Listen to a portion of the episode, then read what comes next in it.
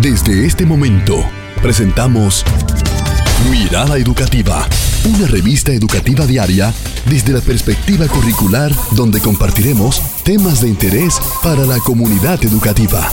Mirada Educativa. Bienvenidos a una entrega más de su programa Consentido Mirada Educativa. Y el día de hoy contamos con una tremenda invitada. Y es que estamos en el segmento que le encanta a Lervis Sánchez. Eh, el segmento Una mirada a la educación técnico profesional. Y yo sé que el día de hoy, al igual que siempre, ¿verdad? Nos trae una invitada de lujo. Cuéntanos, Lervis, ¿de quién se trata? Como ya es costumbre, esta sección tan esperada por todos, este segmento, hago esta mirada a la educación técnico profesional. Y ciertamente, Nixon, no te equivocas al plantear que tengo una invitada de lujo, una joven profesional, señores, que ha dedicado prácticamente toda su vida profesional a la educación de República Dominicana. Te cuento que ella es máster ejecutivo en gestión educativa de esta titulación por la OEI de España. También tiene un máster como facilitadora de habilidades para la vida internacional. Y también es gestora y cursó un diplomado en situaciones de crisis post-COVID. Esto por el Instituto 512 me refiero ¿A, ah, mi amor, a, Raiza Corto Real, coordinadora pedagógica del primer ciclo del Instituto Politécnico El Ave María. ¿Cómo estás, Raiza? Estoy muy bien, muchísimas gracias por la invitación. Gracias a ti por, por aceptar compartir con nosotros estos minutos con este tema tan interesante. Te cuento, Nixon, que el tema que vamos a trabajar con Raiza el día de hoy es acompañamiento y liderazgo post-COVID. Acompañamiento y liderazgo post-COVID. Así es. Sabemos que los procesos de acompañamiento se dan de forma rutinaria en los centros educativos y que esta labor descansa sobre los hombros de precisamente los coordinadores pedagógicos. Y por esto Raiza nos acompaña en el día de hoy. Pero Raiza, para que nuestros radioescuchos se edifiquen, quiero que me compartas un poco qué es el acompañamiento pedagógico, de qué se trata este proceso. Claro que sí, un placer. El acompañamiento pedagógico es un proceso sistemático que realizamos en el centro. Lo realizamos desde el momento en que llegamos al centro y vamos allá incluso hasta del horario de clases. Directamente con los maestros proveemos el respaldo pedagógico. Brindamos toda la retroalimentación y soporte técnico al equipo de docentes, tratando de promover en todo este equipo la reflexión continua y sobre todo la mejora permanente del desempeño de las evaluaciones y del proceso de enseñanza y aprendizaje. Muy bien, Raiza. ¿Y por qué es importante desarrollar este proceso en los centros educativos? Sumamente importante. Me gusta mucho utilizar una frase que acuñamos aquí, que es que la coordinación pedagógica es como si fuera la columna vertebral de la institución, uno de los ejes centrales, ya que estamos pendientes de todo lo que tiene que ver con el proceso de enseñanza, el crecimiento de los docentes, la manera integral como llegan los aprendizajes a cada uno de los estudiantes. El proceso pedagógico busca acompañar todo lo que pasa en el aula a través del docente, la reflexión continua, la retroalimentación, estimular la mejora y también dar seguimiento a todo lo que incluye el proceso. Pero escuchándote hablar, Raiza, podemos decir que un coordinador pedagógico que hace este proceso es un líder. Entonces tiene que tener... Es necesario ser líder, sí. ¿Y cuáles cualidades debe tener precisamente un líder educativo en estos procesos que tú desarrollas? Bueno, pues primero yo entiendo que tiene que inspirar. Nosotros estamos al frente de un equipo que también inspira, los docentes inspiran a los estudiantes, los acompañan en ese proceso y así nosotros los coordinadores, quien está a cargo de todo ese acompañamiento pedagógico, tiene que inspirar a los docentes, transmitir ese entusiasmo y asimismo la responsabilidad por todo lo que implica esta función. Además de esto, entiendo que es sumamente importante ser planificado, sistemático, tener la capacidad de hacer un diagnóstico, también de tomar decisiones y poder ponerlas en marcha, dar las direcciones para que puedan salir adelante. Asimismo, no nos podemos olvidar que trabajamos con personas. Hay que tener buen manejo de lo que son los recursos humanos, que es el recurso más importante del centro. No olvidarnos de la empatía en todo el proceso. Tener la capacidad también de mantener el pensamiento positivo, de ser resiliente ante cada una de las situaciones que tenemos, agregarles un poquito de creatividad también y motivar mucho a la innovación, a la perseverancia para poder tomar decisiones eficaces y fomentar la mejora continua. Excelente descripción de todo. Tú nos has hablado precisamente de ese perfil que debe tener un maestro, que debe tener un coordinador pedagógico que se ha de convertir precisamente en ese ser que inspira dentro de nuestros centros educativos y eso es importante.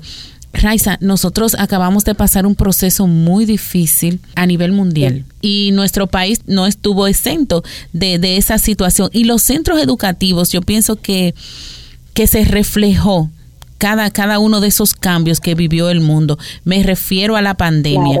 Y en los procesos educativos no se detuvieron. ¿Cuál fue el rol principal de los coordinadores pedagógicos ante esta situación y sabiendo que los recibimos a mitad de un año escolar. ¿Qué pasó en esos centros educativos? una crisis sanitaria a nivel mundial que llevó a todos los sistemas, tanto educativos, económicos, de salud, a cambiar, a reinventarse. Yo creo que uno de los principales roles fue mantener la escuela conectada, el coordinador se vio en la necesidad junto con los docentes de reinventar, de crear estrategias para mantener a las familias conectadas, teniendo en cuenta de que quizás no tenemos las mismas condiciones en los diferentes sectores, en los diferentes centros, y hubo que crear esas condiciones, buscar la manera de tener al estudiante enlazado con la escuela, si no podía ser a través de una red social, en nuestro caso, en nuestro centro, el Instituto Politécnico La de María, tratamos de no cerrarnos a la posibilidad también de recibir a esos estudiantes. Entonces, mantuvimos esa brecha, obviamente con los cuidados de rigor, pero sin cerrar la escuela total a las familias, porque en ese momento era lo que necesitábamos. Ese era lo que se necesitaba. Así es, señores. Estamos conversando con Raiza Cortorreal, coordinadora pedagógica del primer ciclo del Instituto Politécnico El Ave María. Y estamos precisamente compartiendo esa experiencia de gestión, de liderazgo, de impulsar esos cambios que necesitó en su momento la República Dominicana y la educación. Pero cuéntanos, Raiza, algunos eh, de esas incidencias puntuales que tuvo eh, la pandemia en estos procesos educativos. Claro que sí, Nixon. Mira, yo te podría decir que lo más importante, y entiendo que es lo que más rescatamos nosotros de todo esto que nos ha causado la pandemia, es el impacto que ha tenido la tecnología. Eh, de un momento a otro nos vimos en la necesidad de cerrar el centro y hubo que abrazar la tecnología, no había otra opción. Y si queríamos mantener la docencia, si queríamos mantener la comunicación, que se diera ese proceso de enseñanza y aprendizaje, había que cambiar la estrategia. Y en la educación a distancia, uno de los recursos principales en este nuevo modelo de enseñanza era asumir la tecnología y sobre todo personalizarla, personalizarla a nuestra pedagogía, a nuestros docentes y sobre todo a nuestros estudiantes, que son los principales protagonistas de todo el proceso de enseñanza y aprendizaje. Excelente, excelente. Y de verdad que eh, me emociono mucho, me emociono mucho con, con esas respuestas que, que tú eh, nos has brindado, sobre todo porque pienso en ese coordinador pedagógico de antes y el coordinador pedagógico de ahora, ¿verdad, Lervis? Ese coordinador que tenía una forma diferente de llevar a cabo esos procesos y ahora ha tenido que asumir eh, las tecnologías para llevar a cabo esos procesos. Entonces, vemos que ese, e, ese, ese rol, ese perfil del coordinador eh, que acompaña ahora, ¿verdad, Elvis? Eh, con esa formación que tienen ahora con competencias digitales y tecnológicas, tenemos un coordinador revolucionado. Así es, que se, ha, que se ha reinventado. Raiza, pero no todo fue tecnología no todo fue aprender a usar a usar las máquinas, no todo fue aprender a usar esos programas que, que, ciertamente fueron unas herramientas útiles para este proceso, sino hubo, hubo una, algunas otras experiencias que también marcaron y fueron lo, lo decisivo para poder sacar adelante estos procesos. Y ya hablamos de, de pasado, porque se sacó adelante, pero ahora, en esta nueva realidad, que nos planteamos. Esta nueva forma de hacer las cosas que ya evidentemente eh, ya se quedaron intrínsecas en nosotros. ¿Cuáles procesos ustedes continuaron después de ahora en estas clases ya presenciales que le fueron útiles y que, y que ya la hicieron suyas? Cuéntanos un poco esa experiencia ya al día de hoy. Sí, actualizado a lo que tenemos ahora, tenemos el deseo que se nos quedó instalado de la mejora continua en el sentido del crecimiento del personal, mantenernos capacitados, innovando sobre todo. Ya el mundo de los estudiantes y el de los docentes no parecen dos hemisferios opuestos. Hay una total vinculación. Antes quizás era un mito o algo muy extraño en un docente que tuviera un grupo de WhatsApp con sus estudiantes, que se mantuviera conectado, que utilizara una estrategia de clase invertida, que quizás también utilizara las aulas digitales, un classroom, utilizar también otros recursos de evaluación. Entonces, eso llegó, se quedó con nosotros y nos ha dado buenos resultados. Actualmente nos sigue dando buenos resultados. Este aprendizaje lúdico también, al que tuvimos que recurrir para mantener un estudiante pegado a una pantalla en una clase a distancia, en una clase por internet, entonces ahora también lo trajimos a las aulas para mantener el estudiante totalmente interesado e involucrado y que también pueda surgir ese aprendizaje de una manera espontánea, fomentar las competencias del ser, aprender a ser, aprender siendo y haciendo. Aparte de eso, en nuestro personal, aquí rescatábamos el aprendizaje colaborativo. También eso se transmite a los estudiantes la manera de trabajar en equipo, buscar estrategias diferentes, valoración sobre todo de la persona, de ese compañerito en el aula y de nosotros como docentes, la importancia que tiene un compañero, que tiene una familia educativa. Asimismo, la importancia de la actividad constante de los padres en la escuela. Que el padre sepa claramente en qué parte del proceso va su hijo gracias a Dios, tenemos muy buenas respuestas de parte de la comunidad, de parte de las familias, y los padres se mantienen involucrados. Quizás la situación a nivel general por el COVID puede tornarse en algún momento un poquito eh, desconocida, pero dentro de lo que tenemos, planificar con tiempo.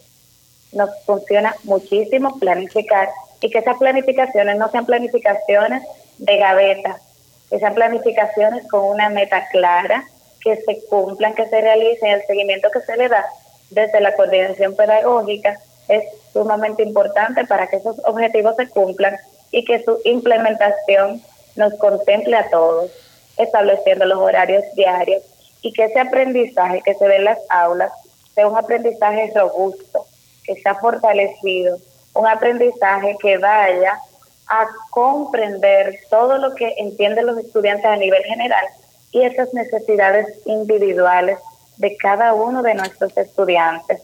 sin olvidarnos que en todo el proceso de enseñanza y aprendizaje tiene un costo emocional, en donde estamos cuidando las emociones del personal docente y las emociones de nuestros estudiantes.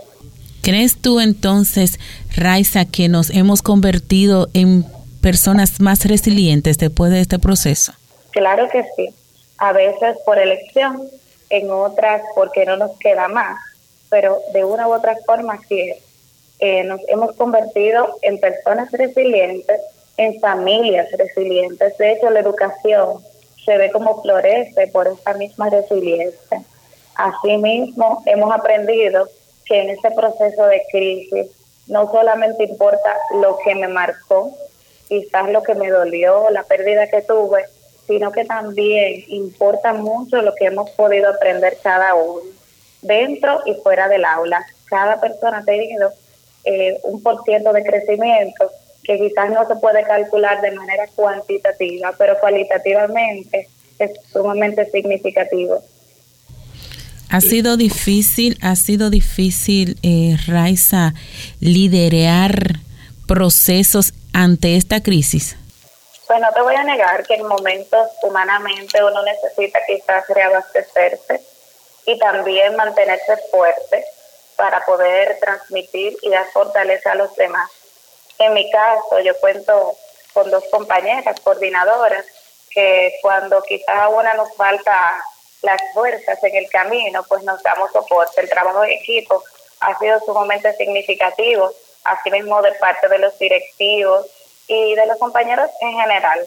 Lo que ha sido difícil con todo lo que hemos realizado aquí en el centro, podido superar. Y en estos momentos en que uno siente que quizás las fuerzas van cayendo, a nivel personal entiendo que lo que tenemos que buscar es eh, esa fuente que nos llevó al camino de la educación, eso que te inspiró y volver a retomar energías, recordar las metas que tenemos, y las estrategias que estamos utilizando no están funcionando, entonces cambiar de estrategia porque se vale.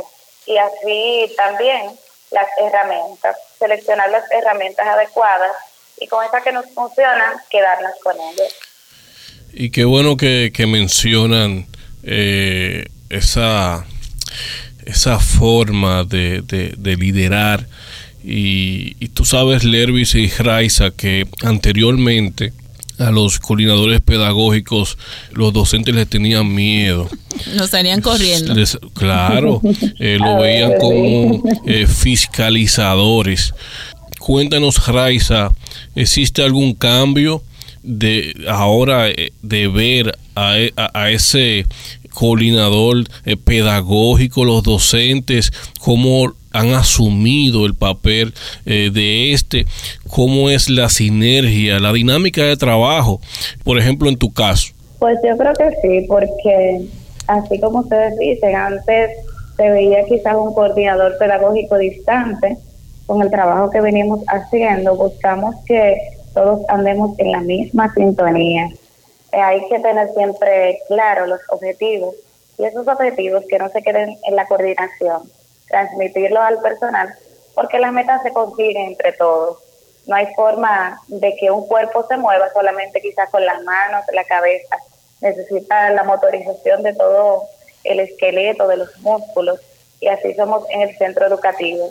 Entonces, es necesario que cuando tengamos ese diálogo reflexivo involucremos al maestro, que tratemos de eso que queremos transmitir esté sumamente enlazado con todo el proceso de enseñanza, que no sean objetivos particulares, sino que sean los objetivos desde el centro, cuidar lo que llevamos como cronograma y que cada uno entienda que el tiempo es importante, el manejo de cada uno de los espacios, de los momentos, aprovechar el tiempo que tenemos de forma pedagógica, el tiempo áulico. Aquí hay una frase que siempre decimos que eh, nosotros no somos supervisores, somos acompañantes de todo el proceso. Eso influye mucho cuando el docente deja de ver al coordinador como una figura distante, como alguien que va al aula a fiscalizarte, sino que te va a acompañar y que todos somos de la misma carrera, que en donde esté el docente, ahí también estuve yo en algún momento, y que lo que necesitamos son comentarios, críticas positivas, constructivas, para que todos crezcamos. Y hablando precisamente de ese acompañamiento, me gusta, me gusta el término. Y, yo que fui coordinadora pedagógica, eh, también me gustaba decir que somos precisamente eso, personas que llevamos un proceso y que acompañamos el proceso del docente, pero no solamente del docente, eh, Raiza, también somos acompañantes de los procesos educativos, acompañamos al estudiante, que es una pieza fundamental en este proceso que llevamos. Y me imagino que también ese proceso de acompañamiento con los estudiantes también ha sufrido cambios. Y hoy cuando, cuando le dije a mi niña Raiza que eras nuestra invitada en el día de hoy, Raiza es la coordinadora pedagógica de mi hija, ¿eh? Ella me dijo, ay, pues Raiza no va a estar en el centro. Entonces yo, qué bonito que los estudiantes también extrañen esa figura que no trabaja directamente con ellos, que no le da ninguna asignatura, pero que ellos entienden el significado de ese trabajo que hacen también los coordinadores pedagógicos. ¿Qué tal también se ha dado la sinergia ante estos nuevos retos, ante estos nuevos cambios con los estudiantes? Sí, claro que sí. Así como ustedes comentan, el estudiante tiene el papel principal en esta película que llevamos, en esta gran obra que se va desenvolviendo. Tratamos en todos los procesos de los estudiantes e involucrarnos al máximo. Cuando hay quizás alguna feria, exposiciones, actividades particulares, que ellos sientan la presencia del coordinador, obviamente sin quitarle el protagonismo a sus maestros encargados, a sus maestros de cada una de las asignaturas que están con ellos, pero es necesario, sobre todo en algunos casos, estudiantes que tienen situaciones académicas, darle ese seguimiento junto con los docentes buscar estrategias en conjunto que puedan llegar hasta el estudiante y hasta la familia. Porque después que se terminan esas horas de clase, el estudiante va a la casa y necesitamos mantener esa conexión con los padres, que el trabajo que se hace aquí en el aula, lo que observa el maestro, que transmite el coordinador, ese diálogo reflexivo que tiene el coordinador con el estudiante, las estrategias que le da a un estudiante, quizá con alguna necesidad o dificultad académica, pueda también llegar hasta la casa donde está con su papá, con su mamá o tutor y que pueda dar el seguimiento en combinación con lo que estamos trabajando. De la misma manera, motivar a esos estudiantes que son excelentes y brillantes en las diferentes áreas. Aquí nos sentimos muy orgullosos cuando tenemos estudiantes que nos representan, pero es un trabajo en conjunto que se realiza con cada uno de ellos esos estudiantes que por sus propias habilidades pueden destacarse, hay que acompañarlos. Los docentes les acompañan desde la coordinación, se les provee también lo necesario para acompañarlos. Entonces hay que cuidar de todo y sobre todo involucrarse en cada una de las cosas. Así es, así es. Los coordinadores pedagógicos ciertamente se involucran en todos los procesos, señores, que se viven en los centros educativos. Entonces, ¿podríamos concluir, Raiza, diciendo que sí son realmente líderes en los centros educativos ustedes? Claro que sí, somos líderes. Y, gestores de talento. Líder debe buscar las estrategias para abrazar ese liderazgo que es sumamente necesario en el centro educativo, en los procesos de acompañamiento, en los procesos de crecimiento, en esos espacios de aprendizaje colaborativo. Así es, señores. Y es una parte importante también la formación. Decirle que cada coordinador pedagógico que, que está en los centros educativos son personas que, que están formadas en gestión, ¿verdad? En gestión y liderazgo, en gestionar en tiempos de crisis. Y con esto me lleno de orgullo porque sé que tú, a tu corta edad, porque si vieron la promoción del programa en el día de hoy, vemos que es, que es una muchachita es bien jovencito. Es una buena fotografía. y que realmente, que realmente ha asumido estos procesos con, con, gran responsabilidad, porque es una gran responsabilidad llevar estos procesos educativos en los centros, en los centros. Raiza, yo quiero que tú me des un mensaje final enfocado precisamente a esa necesidad que tenemos desde los centros educativos a formar líderes líderes que puedan llevar procesos y líderes que puedan ser gestores de talentos, porque cuántos talentos tenemos en los centros educativos. Sí, estamos llenos de talentos y de personas valiosas. Creo que lo que podría decir más valioso y que trato de transmitirle a quienes están a mi alrededor es que no nos debemos cansar de buscar la mejora personal. Con la mejora personal y eso conjunto con los objetivos del centro, mejoramos y cambiamos todo el proceso. Van a venir tiempos difíciles, puede que vengan situaciones personales, profesionales, pero no debemos perder el foco.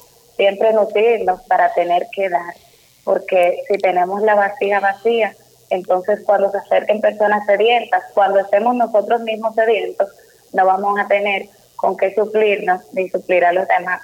Seguir adelante, buscar la formación si no llega, escudriñar. Y cuando quizás nos envían esos cursos, esas oportunidades de asistir a congresos, de formarnos y de crecer, no pensar quizás en que voy a perder, perder el fin de semana o las horas de clase o el transporte, sino pensar en todo lo bueno, en todo lo que voy a crecer y todo lo que puedo transmitir y con lo que puedo colaborar con esa formación que tengo, brindándola a los demás y permitiendo a sí mismo que la educación a nivel nacional y mundial también se restablezca y siga hacia adelante. Así es, y con estas palabras, señores, despedimos este segmento, lamentablemente, porque cuántas cosas interesantes nos quedan pendientes con Raiza a tratar, pero eso nos invita y nos deja la necesidad de volverte a invitar a este espacio, Raiza. Gracias por aceptar. Muchísimas gracias por la invitación. Claro Aquí en el Instituto Politécnico de la María, saben que me pueden encontrar. Muchísimas gracias, señores, y continuamos con este programa que tenemos mucho más que dar a ustedes en el día de hoy. Muchísimas gracias a Raiza Cortorreal, coordinadora pedagógica del primer ciclo del Instituto Politécnico El Ave María. Nixon. Hasta el lunes. Bye bye.